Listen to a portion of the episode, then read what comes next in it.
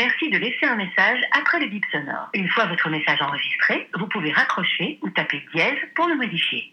Hello, c'est moi, tu vas bien Je te raconte pas à quel point je plane à 10 000, je sais pas quel microbe j'ai chopé, mais je te jure que c'est un bon. Je t'appelle pour te parler de Vraie Meuf, je sais pas si on en a déjà discuté ensemble. Vraie Meuf à la base, c'est un site internet tenu par Lina, et où elle présente des portraits de filles dont elle voulait connaître un peu plus ces soirs, mais en les prenant en photo sans maquillage. L'idée c'était de proposer autre chose que ces images parfaites qu'on voit partout sur internet, et particulièrement sur les réseaux sociaux d'ailleurs, avec ces filles sans défaut, bien maquillées, bien coiffées. J'étais tombée sur son compte Instagram un jour, mais je crois que la première fois que j'ai lu un portrait, ça devait être celui d'Elodie, de la chaîne YouTube Le Coin d'Elodie. Si je te parle de tout ça, c'est parce que hier, Lina a organisé un événement pour fêter les deux ans de Vraie Meuf, et même si je n'étais pas dans le meilleur de mes états, je me suis interdite de pas rester au lit sous ma tonne de mouchoirs. Pour débuter, elle avait organisé un talk qui s'est vite transformé en échange collectif sur des sujets tels que la représentation de la femme dans les médias, la publicité, les raisons pour lesquelles on entreprend. Cet événement respirait la positivité parce que tout le monde pouvait s'exprimer avec beaucoup de bienveillance en fait. Alors avant d'arriver, je ne connaissais aucune des trois intervenantes principales, mais en les écoutant, tu voyais qu'elles avaient des convictions, des idées, et que si elles ont entrepris en montant une asso, en écrivant un livre, en lançant un podcast,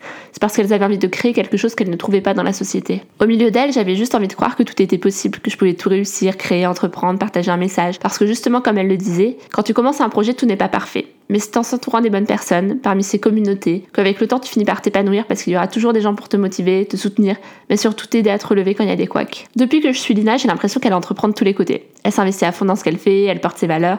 Tu vois, je trouve que parfois entre nous, on ne s'encourage pas assez. Je parle même pas de là entre femmes, hein, mais globalement. On n'est pas assez derrière nos amis à leur dire que oui, on croit en eux, que s'il a une idée, il faut qu'il essaye plutôt que de vivre avec des regrets. Même si ce mot entreprendre est un peu à la mode, je trouve qu'on devrait plus l'encourager. Et tu vois, rien que de savoir que des gens sont derrière toi et croient en toi, je suis sûre que ça contribue à la réussite. Hein. Alors bien sûr, tu peux pas réussir tout ce que tu entreprends, mais je crois vraiment que quand tu as une idée, il faut essayer. Si ça marche, tant mieux, sinon tant pis, t'en auras une autre. Et puis il ne faut pas avoir peur de partager ce que tu fais. Si tu crées, si tu entreprends, c'est pour faire passer un message, partager une histoire, alors après tout, ce serait dommage de garder ça pour toi. Voilà ce que je me disais donc hier après-midi, entourée de ces filles qui, étape par étape, bouscule le chemin sur lesquels on les avait mis pour essayer des choses nouvelles, pour assembler, pour partager. Sortir des cases, provoquer des discussions, faire de son état d'esprit celui d'une vraie meuf, authentique, qui croit en elle, et qui même si elle peut avoir peur parfois, elle dit toujours ce qu'elle pense. J'en perds ma voix, j'ai hyper mal à la gorge, alors je vais te laisser. J'essaie de me remettre sur pied, et puis je te dis qu'on va se prendre un café. Prends soin de toi en tout cas, et n'oublie surtout pas de créer. Je t'embrasse, à plus tard.